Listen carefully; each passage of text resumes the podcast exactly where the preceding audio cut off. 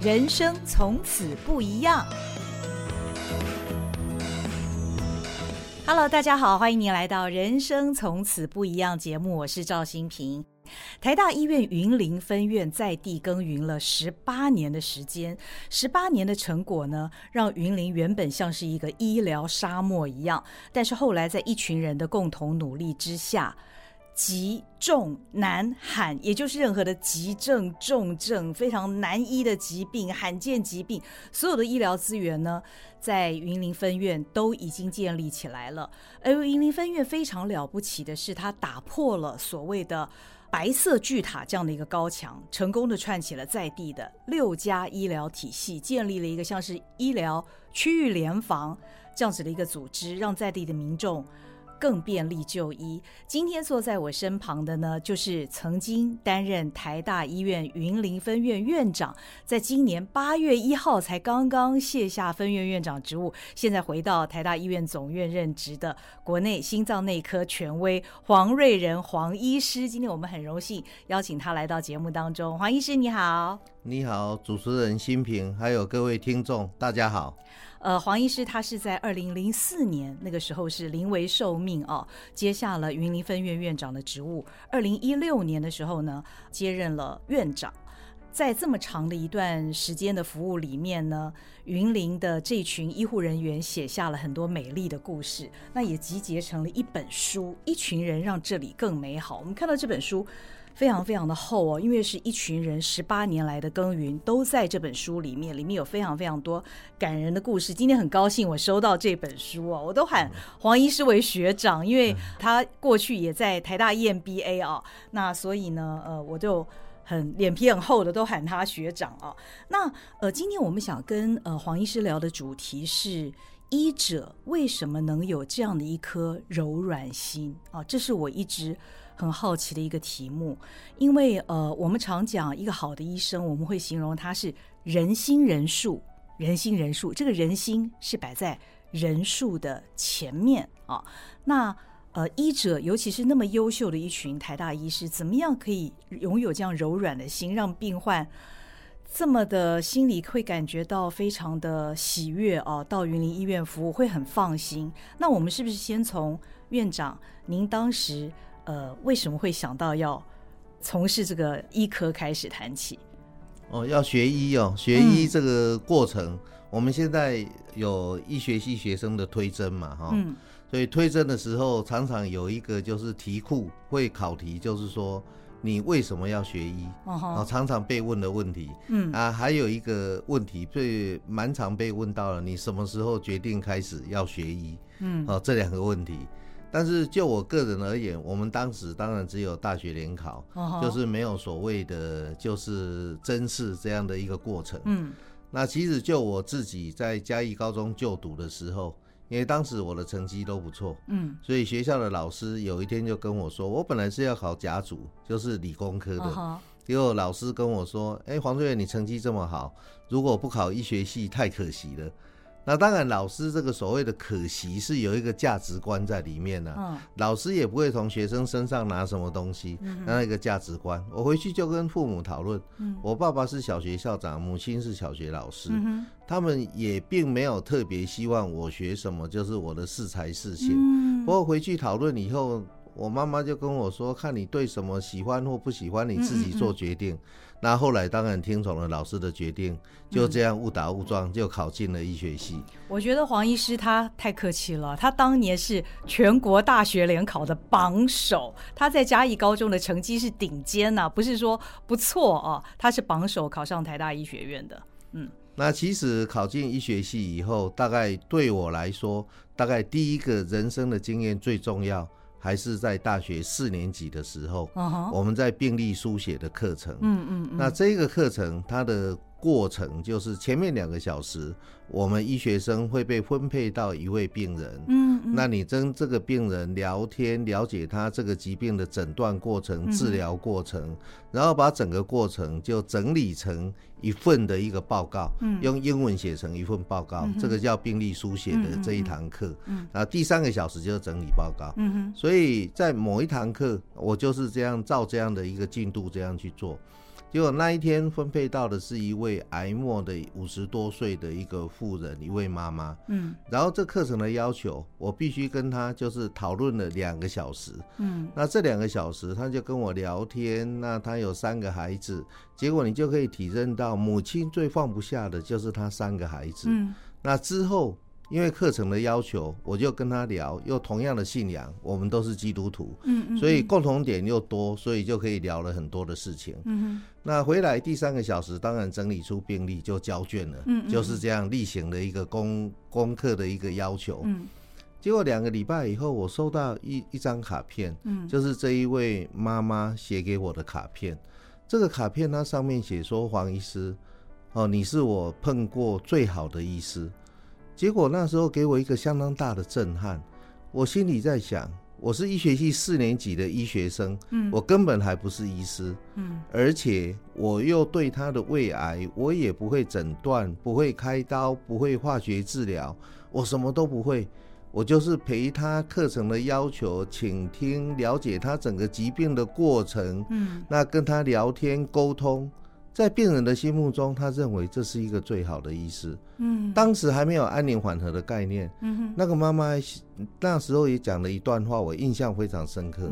她说，我的主治医师来看我几分钟就离开，我知道我也没什么药物可以治疗，我就是生命末期。所以这个对我来说，那时候20多岁，20出头岁，这个行医的过程，这是一个心理上非常大的震撼。我才了解这个行医的过程最重要是倾听跟沟通，是我们在医师给病人传达你专业之外必须非常重要的一个元素，就是要倾听病人的声音，然后好好的跟病人沟通。我想我在很年轻的时候就学习到这个行医的本质。可在行医的过程当中，如果当你碰到了一些困难或者是挫折，尤其您是心脏内科医师，那但是会去动手术的心脏内科，那我们想象中心脏内科这样的专科呢，在手术台上经常会碰到一些非常急难的一些情况，又或者是我们知道医师的工作非常非常的繁重，所以那个当年最初的感动，它何以能够持续这么多年来，数十年来，在你行医的生涯当中都能够保持那颗初心呢？的确，在我所专长的心脏内科，目前就是分成好几个专业。那我从事的专业就是心导管的血管支架置放治疗。那这样的一个治疗，其实它是一个侵入式的治疗，它的风险早期讲是 0.5% 到 1%， 那现在是可以器材的进步，技术的进步，可以降低这样的风险。那这样的风险可以降到 0.3% 到 0.5%。那什么叫 0.3 到 0.5%？ 就是你操作200个或300个，可能就会有一位病人可能会发生生命危险。所以这个是有存在一定的比例。所以选择我们这样的科别，就是你面对的是病人的健康跟生命。所以在操作的时候都要非常的全神贯注，因为非常的小心，因为你面对的是一个生命。这个我印象中，我2000年在西元2000年的时候，我到哈佛医学院去进修，做基础医学的研究。有一个实验，它必须要操作3天。3天到最后，你把这个玻片，然后放在离心机里面离心，然后再去扫描，看看结果。它这个实验的过程，前面有很多繁琐的过程，到最后一个动作就是把它离心以后扫描看结果。结果在某一次的实验的过程，我在准备最后离心的时候，突然间，离心机打开，准备要离开的时候，听到离心机里面哔哔啪啪哔哔啪啪，哇，原来是这整个玻片全部都打破掉了。因为它对面有一个要平衡的生理食盐水，前一个实验者就把它拿开。过去我们都 routine 会放在那里，其实我自己不小心没有 check 说那个平衡的水是不是在。所以它玻片就这样打破掉。那个一个玻片，一个实验，一个玻片大概价值2-3万台币。那2片大概就4-5万台币。我就跟我的老师说，糟糕，这个玻片这个打破了。我的老师就跟我说，没有关系，反正实验打破了就重来，你就是再花3天的时间再重复一次实验，但是你在当医生的时候，如果万一有什么闪失，可能面对的就是一个生命。这个老师给我这个，因为他知道我是一个临床的心脏内科医师，在哈佛医学院是专门做基础研究，这个老师给我的这一席话也是给我相当的震撼，所以我觉得我们在任何行医的过程，对病人的诊疗的过程，诊断的正确性，治疗的合宜，我想每一个步骤都要非常的细心，因为我们面对的是病人的健康和生命。真的是非常的关键哦。我想这么多年来，黄医师您在行医的过程当中一定有非常深的感触，所以你在2011年的时候就写了一本书，而且是专门为年轻学子所写的，那本书的名字叫做《医者披上白袍之前的14堂课》啊，之前哦，所以当初你是为什么想要写这本书，而且专门是给年轻的学子看？我在2004年到2010年，就在总院林芳玉院长，还有就是云林分院黄世杰院长的带领下，那本来2004年那时候决定到云林分院服务，刚开始讲也就是说一任2年，不过2年快到的时候，黄世杰院长那时候云林分院的院长就跟我提说，我们通常总院的习惯，院长副院长一任都3年，那我们就再多做1年，那就3年。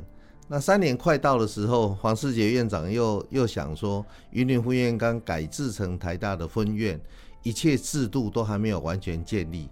我们是不是还是做个2任，会让这一个医院，会让这一家医院比较稳定。2任就6年，就这样2任就6年，所以2004到2010就6年的时间。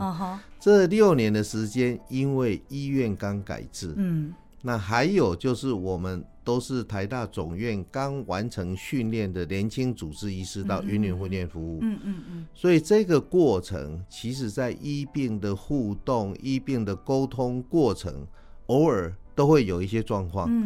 所以这些状况我身为副院长，就是跟所有的主治医师或者是当事的主治医师了解，那到底是有什么状况，结果一了解才发现，有很多在医病沟通上的一些出现的一些问题，所以点点滴滴就把这些想法看法，我就把它整理出来写成这一本书。那这本书大家也可以看到，第一章 Chapter 1 最重要的是失败学，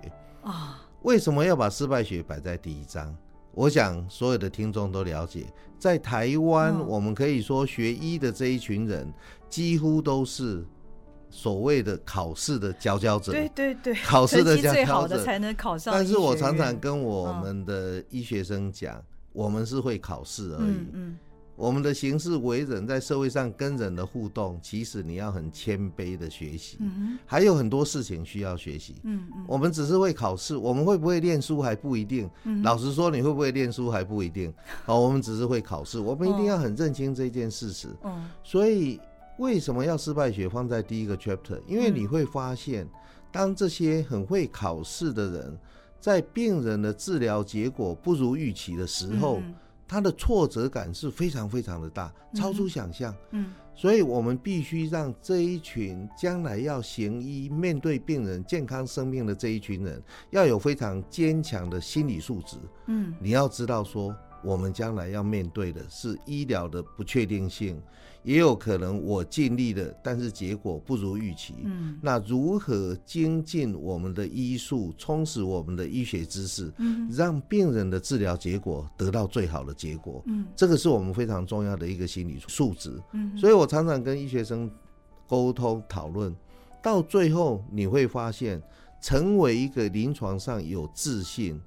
然后可以帮助病人的医师，其实他的心理素质都很清楚的显示出来，他是可以超越挫折，越过挫折，从挫折中学习成长，这个是最重要的，所以这也是我再三的就是跟所有的，其实任何各行各业都一样啦，其实各行各业都会有挫折，但是我觉得医学这个行业面对生命，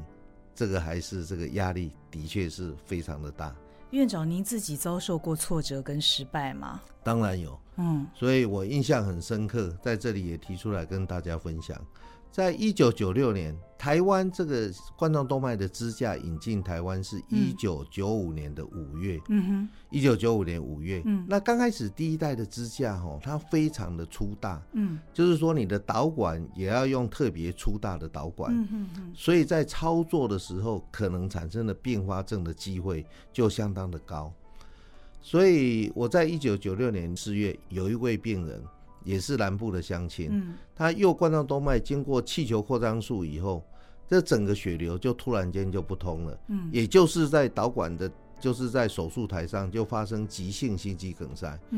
我们想办法不断的气球扩张，血流还是没办法通，所以那时候只好想办法要放支架，但是他的血管有点弯曲，所以当初引进台湾这个第一代的支架怎么放就放不进去，所以没有办法，束手无策。我们把整个管子拿出来，我第二次再用一个支撑力比较好的引导导管，但是支架还是没办法放过去，所以只好病人就接受紧急的冠状动脉绕道手术。那当天下午开始进去开刀房，我也陪着病人，我也进去开刀房看。那我们的外科的学长也很认真的就把绕道手术血管这整个接好，可是接好到半夜凌晨12点的时候，整个接好本来是停止的心脏，那接完血管以后我们就要给他电击，让他恢复跳动，结果这一个病人70多岁的老先生，他怎么电击怎么就是跳不回来，心脏就跳不回来。我们当场就心脏按摩，我看外科的同事就心脏按摩，再电击，再按摩，经过差不多45分钟、50分钟的时间，还是没办法跳回来。老实说，我也不知道发生什么事，但是他没办法跳回来，就是 game over 了，没有办法，没有办法，这个生命没办法拯救回来。所以我也跟我们的学长，跟这个来帮忙的开刀手术的学长讲，因为这是我的病人，门诊我收进来，您是紧急来帮忙手术的，我就跟病人的太太说明，说我们整个过程就发生这样的过程，我们也紧急抢救，外科也马上帮忙，也开到半夜。结果病人的太太跟我讲，他说黄医师，我先生没办法让你救命，我觉得是他是没这个福气，而且我先生在做心导管发生事情，那到外科开刀你也都陪在旁边，你也尽心尽力。他太太跟我讲一句话，他说黄医师，我们看得出来你是一个非常用心非常关心病人的医师，你一定要打起精神，以后你还要救很多病人。这一句话讲了以后，是我临床当一个临床心脏科医师支撑到现在一个最大的力量。所以我们深深的感受到病人跟家属将他的健康跟生命托付给我们。当然以后器械的进步，技术的进步，让这样的一个情况就越来越少，所以可以说过去20多年来我们所有治疗的病人都相当的顺利。但是这第一位这个1996年4月这个病人，这个印象一直在我脑海里，那他太太给我的话我也都一直谨记在心。那我想我们有这样的一个机会来帮助每一位病人，我们一定要尽心尽力。您有没有看过一些医师，他因为手术台上面的这些不可预期不可掌握的状况，而面对病人生命消逝的时候他没有办法过这一关的情况呢？这个当然在书上我有提到这一段话，其实有读者给我回馈意见啦，那当然我是有转化情境啦，其实我可以有这样的一个心理准备，我觉得这是我在临床医学上也是一个学习的过程。就是我在当住院医师的时候，当时气球扩张术刚引进台湾，就是冠状动脉的气球扩张术，所以光气球扩张术没有支架，病人发生并发症的机会相对的就比较高。所以我在当总住院医师的时候，我的学长那时候是年轻的主治医师，病人的治疗结果不如预期，然后他就请我跟病人家属说明，那经过几次以后病人还是没办法救回来。所以我那时候当天晚上我就一直在想，将来如果我的专业是要走介入性心导管的治疗，我早晚可能会碰到这种情境，那万一碰到的话我要如何来面对。所以有这样的一个思考，这样的一个想法。1996年4月的时候碰到刚刚提到这样的一个病人，我就比较可以知道说我要如何来处理这样的一个情境，非常困难的情境。另外当然我们在白色巨塔里面有听到某些外科系的医师，或者甚至我们的长辈，病人的治疗结果不顺利的时候，可能就会发脾气，可能会责难他的所有的团队，这个好像在各个医院都有可能发生。其实我一直在跟所有的医师，或者是其他外科系的医师，或者可能的情况，我都跟大家来讲，就是说如果当病人的治疗结果有状况的时候，你能够有条不紊的指挥，然后一步一步做好，病人的生命可能因此而挽救回来，这个你才会得到团队的尊敬。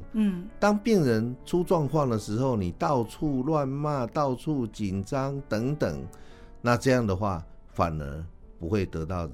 同侪的一个尊敬。所以我们作为一个医者，作为一个医师，就是重要的在你面对状况的时候，你如何有条不紊面对这种危急的状况。那这种心理素质我个人觉得是更为重要。黄医师，我记得您曾经讲过一句话，就是说一个人的性格决定了他的工作，所以这样子看来，到底是什么样的性格的人他适合行医呢？也不是说每一个临床医学的专业都像我们，其实我个人的心目中，我认为心脏外科的同事比我们的压力更大。因为绕道手术它的平均的死亡风险是 3%， 3% 就是30位绕道手术的病人可能就会有一位发生危及生命的状况。那神经外科的同事，我常常跟神经外科同事在聊天，心脏外科的同事碰到的病人可能是生或死，神经外科可能生或死或瘫。所以这个其实神经外科压力也很大。对，当然临床的科别并不是每一科都是这样的直接面对生命。所以在年轻医师在决定他的科别的时候，可能要仔细了解每一个科别它的特色。我有时候回想起来，我个人觉得我选择了刚好走了心脏内科这个专业，我实在很 lucky， 因为我的个性非常的适合。也就是说我在当刚升主治医师的时候，那时候根本没有想到心脏内科会进步到今天这样的一个境界。当时我们大部分都是在做诊断的心导管，都是外科必须要手术的病人，那我们内科医师就是帮忙做诊断的心导管。但是现在的治疗的心导管已经 90% 冠状动脉疾病的病人都可以经由心导管支架的置放来解决他冠状动脉疾病的问题。而且我们现在面对的病人复杂度是非常的高。那目前大概只有 10% 的病人需要外科的同事来协助绕道手术的治疗。那为什么说我的个性适合？因为我过去的经验比较多的时间在导管室的时候，偶尔会碰到，比如说隔壁这个心导管室病人正在急救，有时候护理师就跑过来说，黄医师刚好第一间刚好在急救，你要不要帮忙看一下？我就过去看一下，这个学弟刚好在做这个病人，可能发生了什么状况，赶快脱下手套换下手套上去帮忙一下，处理一个关键的一个步骤。这个步骤处理好，顺利的导线通过了，气球扩张，支架放好了，病人的血压慢慢就回稳。那这个又救回一条生命。或者我们急性心肌梗塞的病人从急诊处送上来，一边电击一边急救，反正我们看到这种状况，精神就来了，马上就觉得你的18般武艺，希望可以救到这个病人的生命。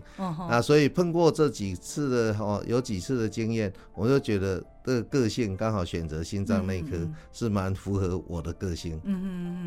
不过很多会考这个医学系的学生都是跟黄医师您当年一样，因为成绩顶尖嘛，那成绩竟然这么好，那通常家里面的家长也都有期待，希望自己的孩子呢，如果能够考上医学院的话，那会是一件很棒的事情。有没有年轻人他在念了医学院之后，发现自己不太适合。那或者是呢，他已经开始行医之后，遇见了黄医师您这样资深的医生，您会怎么协助这些年轻的医生培养对于行医的热情跟柔软性？我医者这一本书其实有描述，其实另外一个用意就是我希望很多的就是新兴学子跟我的背景是一样的，就是说我家庭是没有医学的背景，所以当初我考进医学系其实是懵懵懂懂，那就是这样。那我希望这个医者这一本书所描述的就是让大家了解这个行医是怎么一回事，那也希望这些孩子的父母也可以了解，其实这些孩子在医学的学习过程其实他是充满挫折的，所以一定要鼓励他 overcome 克服这个挫折，才能够淬炼成一个有自信的医者。所以这一本书其实另外有一个用意，就是描述行医是怎么一回事。那其实大部分台湾学医的这一群学生，医学生大部分心地都很善良，他不只会考试，其实你可以观察出来他是很善良，但是很善良的另外一面就是说他人跟人的互动有的时候并不是那么的圆融，所以这中间是需要一个学习的过程。我们的确也有遇见，就是我们的医学生或者是年轻的住院医师，我记得在医者也有一个案例，就是说他对于人跟人的沟通他觉得他非常的吃力，所以后来跟他讨论以后，他就选择了相对比较不需要跟人沟通的科别。我看现在他重新这个转到那个科别称为主治医师，到目前为止表现的也非常好，所以每一个人应该是要去了解他自己的个性。那台湾的教育缺乏的就是 know yourself，就是我们不认识自己，不了解自己的个性，所以我常常鼓励年轻的医学生从5年级6年级那毕业以后 PGY1 PGY2 这样的一个过程，到各科去轮训的时候，你慢慢了解每一科的性质，那慢慢认识你自己，选择自己愿意投入的专科。那常常有一句话我常常也跟大家分享，就是说当一个人觉得是这个科别我觉得我很有兴趣，我愿意热心投入，那你愿意热心投入的事情就没有所谓的苦，没有所谓的累，那这样的话你的医学生涯就会非常的快乐。有比较不需要跟病人沟通的科别吗？比如说举例来讲，比如说病理科，病理科它主要是看病理切片，它主要是诊断病人的这个细胞是不是恶性或者良性等等，它基本上它比较不需要直接面对病人。这样子。那如果说年轻的学子他在念了医学院之后，他发现他不喜欢该怎么办？其实现在的医学有很多的次专科，还有很多的跨领域的合作，比如说你是一个医学的背景，如果现在你有资通讯的兴趣，我们现在也有一些台大医学系的学生，他的博士班是念资讯工程研究所，他会写程式，所以现在你有医学背景，如果参与临床试验，如果参与大规模的药物的研发，甚至创投公司，或者跟资通讯合作，或者跟健保的公共卫生的生物统计、成本效益分析等等，其实有很多的领域都可以发挥，所以我反而觉得现在的医学系的学生，他将来可以选择的出路比我们当年是多的太多了，所以你可以了解自己的个性，选择你愿意投入的这些科别，而且你愿意投入的这些跨领域的这些领域，通常你可能就是一个 pioneer， 可能是一个先驱，所以当你发现说你觉得你愿意投入这里，那说不定你就是一个先驱。我们现在有一位台大医学系的学生，他就是从 AI 的影像，他自己有分享，他在国外本来也是念一个传统的医学生物科技生物医学的博士班，但是一直念到第5年第6年，他开始思考我到底是不是真的对这个有兴趣，后来他在美国的时候就开始接触 AI 影像，现在回来台湾就创立了一个医学 AI 影像一个判读的一个公司。那当然这个公司整个成立从无到有这个过程的一个筚路蓝缕艰辛，我想是远比当一个医师还来的困难，还来的艰辛。但是他觉得他愿意投入，所以每次他在分享的时候，我看到他就是不怕苦不怕累，就是碰到问题解决问题，这个就是一个开创出来的一个新的领域的一个人，就是有这样一个创新创业的精神，这个我们都可以观察得到。当然选择投入的科别是一回事哦，愿意投入偏乡我想又是截然不同的另一回事。那当年您在2004年那个时候还不是台大医院的云林分院，那个时候是属立云林医院嘛，那要像你们这样子看起来前途一片大好的医师，从台北台大医院这样的光环啊，等于说放弃这样的光环到当年云林可以说是一个偏乡这样的一个环境，那又是拥有一颗什么样的心才会愿意到云林去服务呢？的确在2004年7月的时候，那我的学长应该或者是我的老师林芳玉院长，他7月中接到台湾大学校长的聘书，就是他8月1日准备接任台大总院的院长。那7月底的时候，他打电话给我，请我到他的办公室研究室讨论，就是要跟我讲一些事情。我也不知道什么事，所以就跑到他的研究室。结果林芳玉院长就跟我说，我们现在台大医院就是接收了，就是原来的属立云林医院。那属立云林医院在2004年4月就改制成为台大医院的分院。那这是台大医院的第一家分院。结果林芳玉院长就跟我说，他很想就是请我担任云林分院的副院长，兼心脏血管医学中心的主任。因为林芳玉院长说，因为云林县将近70万的人口，全县并没有一台心导管的设备，更谈不上心脏手术。所以云林县民这70万县民，只要急性心肌梗塞、心脏疾病，就往北往南送，在路途上失去的生命所在多有。那请我回去跟家人讨论一下，有没有这个可能性？林芳玉院长他是非常客气的一位老师。就回去以后跟我太太讨论。其实我常常讲，我今天会选择有机会在云林分院服务，从副院长到后来的6年的院长，这一共12年的时间，真的最要感谢的是我太太的支持。当年2004年的时候，我才44岁，在医学院是副教授，正准备升等为教授，所以面临这个学术的生涯，或者是这些转换，必须要下定很大的决心。那我太太那时候讲，就是我太太也是嘉义人，云林跟嘉义可以视为就是云嘉，就是我们的故乡。所以我太太说，如果医疗技术到某一个程度，那可以回乡服务，提升这个云嘉地区的医疗水平，她本身是赞成。如果当时台北的心导管支架的置放技术假设是100分，嘉义地区已经有几家医院有心导管在放支架，那我心目中大概他的分数大概是60-70分，那云林当然是0分，什么都没有。所以这是一个，这是第一个。那第二个，大部分这个医师很难移动，尤其是中年这个年纪很难移动。第二个主要的因素都是孩子的因素。那时候我儿子是念小学5年级，女儿是幼稚园大班。那我太太说，因为她的工作性质，他可以帮忙接送小孩。那第三个，我太太跟我说，我们都是基督徒，我们一直在讲医疗奉献，一直没有机会。那其实我在美国2000年到2001年因缘际会，我的信仰又刚好又回到这个上帝，中间有一段过程。所以2004年刚好来这个机会的时候，就好像你会觉得现在回想起来好像有个召唤，有个 calling， 所以那个时候，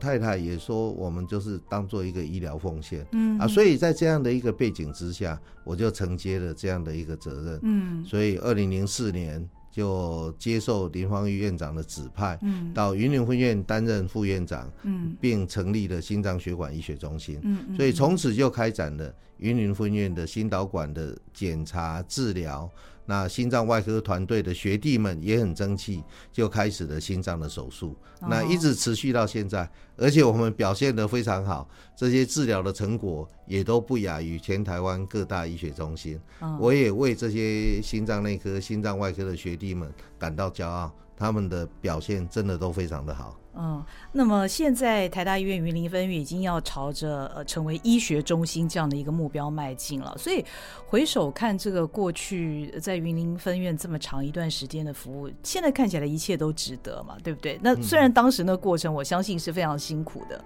我想人生在医学生涯有机会在资源相对不足的地区，那跟一群学弟妹们携手共进，一同打拼，然后其实也看见了让任何以前认为不可能的事情逐一的在你面前慢慢的 realize， 慢慢的实现，这个心情的愉悦其实是不可同日而语。我在副院长的期间，除了建立心脏血管医学中心之外，那第三年在黄世杰院长的指派之下，我们云林分院就成立了健康管理中心。这健康管理中心我认为非常重要，因为我的母亲在我当实习医师52岁的时候就诊断出胃癌，而且是很高度的或者是末期，几乎是第3期的胃癌。那经过治疗3年以后，她就离开了我们，这个深爱的母亲就离开了我们。所以我当时一直在想，如果云嘉地区有好的健康管理中心，我的母亲可以及早诊断、及早治疗，就可以避免这样非常遗憾的事情。所以在云林分院心血管中心稳定第1年、第2年稳定之后，我们就积极筹划了健康管理中心。那目前云林分院的健康管理中心，这群同事也做得非常好。我们的健康管理师还有我们的医疗团队帮病人诊断、早期诊断、早期治疗的，已经是可以说是成为一个常态。而且常常得到我们的顾客，我们称为是顾客，他的赞美信函。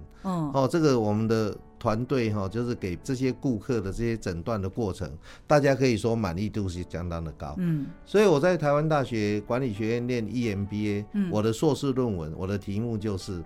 台大医院云林分院健康管理中心之经营及行销策略。这个经营及行销中间的过程，从无到有，我们也经历了一些经验，就把它写成我的硕士论文。所以健康管理中心我认为对云林分院是非常重要，云嘉地区的乡亲非常重要，现在也做得非常好。那第三个就是我们按步骤的成立肝胆医学中心。因为台大医院会跟云林地区结缘，主要是肝癌，因为全台湾肝癌发生率最高的就是云林县，所以云林县可以说是肝癌，可以说是云林县的县病。那前这个苏文雄县长就是因为肝癌过世，所以肝病在云林县是非常重要的疾病，所以我们成立肝胆医学中心、肿瘤医学中心。所以在副院长任内，其实在黄世杰院长的带领之下，已经逐步的各个医学中心慢慢的成型。那等我去当院长的时候，我们又成立了许许多多的团队合作的医学中心，包括外伤中心、妇幼医学中心、神经医学中心、胸腔医学中心、精准健康中心、罕见疾病中心，所以有很多的中心我们都在云林分院陆陆续续的成立。那这些中心的成立，你都可以看到我们的医疗团队针对每一位病人的病情，大家仔细的跟病人跟家属讨论治疗计划。你从旁看这个大家的一个共同以病人为中心的医疗，我觉得我个人看了很多次，有时候走过看他们正在讨论等等，我个人都深受感动。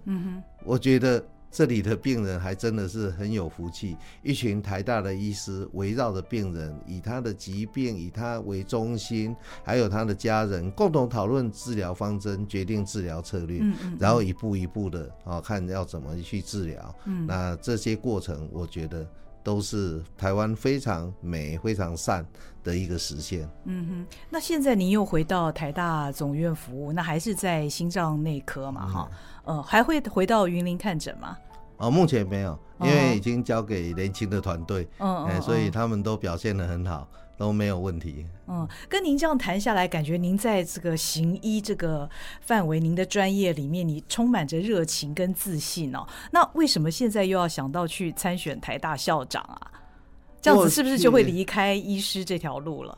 这的确是要做一个选择了哈。那应该我也说，为什么主持人心平问到为何参加这个台大校长的遴选？我简单讲，大概有几个理由哈。第一个理由，因为刚好刚刚提过，我的父亲是小学校长，母亲是小学老师。那从小我就觉得教育可以是有一个很大的改变力量。教育是百年树人的工作，从我父母的身上，我深深觉得他们对学生的这些关爱、影响、投入等等潜移默化，所以我刚好有一个教育的这一个心。那当然我很 lucky， 我在台大医学院是成为医学院的内科教授。所以我不仅仅是行医，就是来救助病人。我本身也是担任一个传承教育的工作。那这是在医学院。我这教育的本质、教育的种子就在我心里，从小的其中的梦想之一。第二个，的确在云林分院接触的过程，我同时身兼台湾大学云林分部，就是云林分部这个筹备小组的召集人。所以也参与大学的校务的一些工作。那包括生物资源暨农学院，我们简称生农学院，在云林分部的建制，学士后护理学系从无到有整个创建创设的过程。那另外还有跟其他的学院的互动，所以我对这个高教、这个教育刚好有接触的机会，也深深的了解到目前台湾高等教育所受到的严峻的挑战。那这是第二大的理由。第三大理由，其实在我行医的过程，其实有很多次的机会，其他的所谓的财团法人医院或者是私人医院，的确有用很高的薪水，或者是高于我现在的薪水，那当然是戒掉啦，谈戒掉或担任什么职务。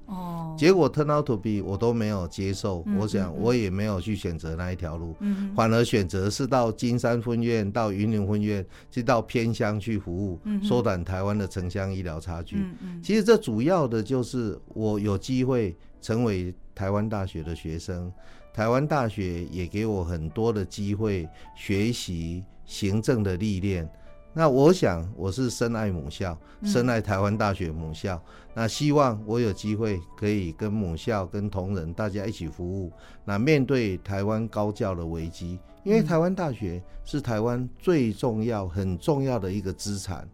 所以我们从教育、从提供给老师、学生、校友，这些有很多的挑战，我们都必须要好好的，大家一起团队合作，把它做得更好。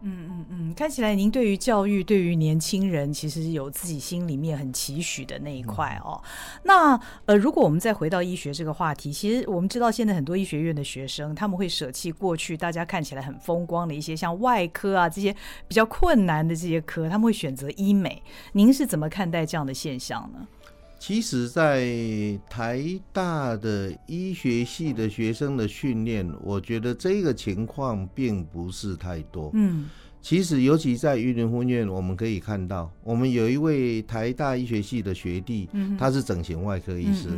他现在所做的是一个超显微手术，就是所谓的淋巴静脉吻合手术。这是什么情况呢？就是说比如说一个妇科肿瘤的病人，比如说他把淋巴结全部都拿掉以后，他两个双下肢的淋巴回流就不好，双下肢就会肿胀。那或者是一个乳癌的病人，比较严重乳癌的病人，他经过乳房切除还有淋巴结全部的扩清治疗以后，他可能左边的乳房切除、淋巴结扩清，左手背就肿起来了。所以当病人他存活以后3年5年，他不敢穿无袖的衣服、短袖的衣服，因为他右手左手这个大小差很大。所以这都影响病人的生活品质跟他的自信。那我们这一位医师林颖生医师，他做的这个治疗就是把淋巴管接到静脉管，这样他就可以促进淋巴的回流，这个肿胀就可以消失。这对病人来说是生活品质的提升。所以这个淋巴静脉吻合手术是一个超难度超显微的手术，当然也需要设备，云林分院就购买了这个设备，放大70倍的显微镜，它接一条淋巴管大概要花2个小时的时间，一次的治疗大概约略接3到4条淋巴管，所以意思就手术的时间几乎是6-7个小时。那这位年轻医师愿意投入在这样一个高难度的治疗，你也会看到，我觉得台湾是充满希望，有年轻医师他愿意选择，觉得这是有意义的工作，挑战这个最困难的超显微手术。其实这样的例子我觉得在云林分院到处都可见。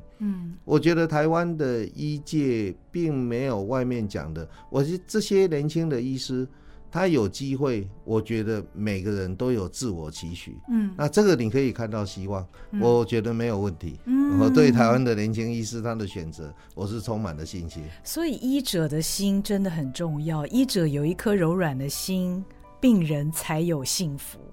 那今天非常谢谢黄医师跟我们聊了这么多，听了觉得非常非常的感动。下一集呢，我们要再请教黄医师他的专业，就是心脏内科跟心脏保健的问题。谢谢您收听今天的人生从此不一样，我们下一集再会，拜拜。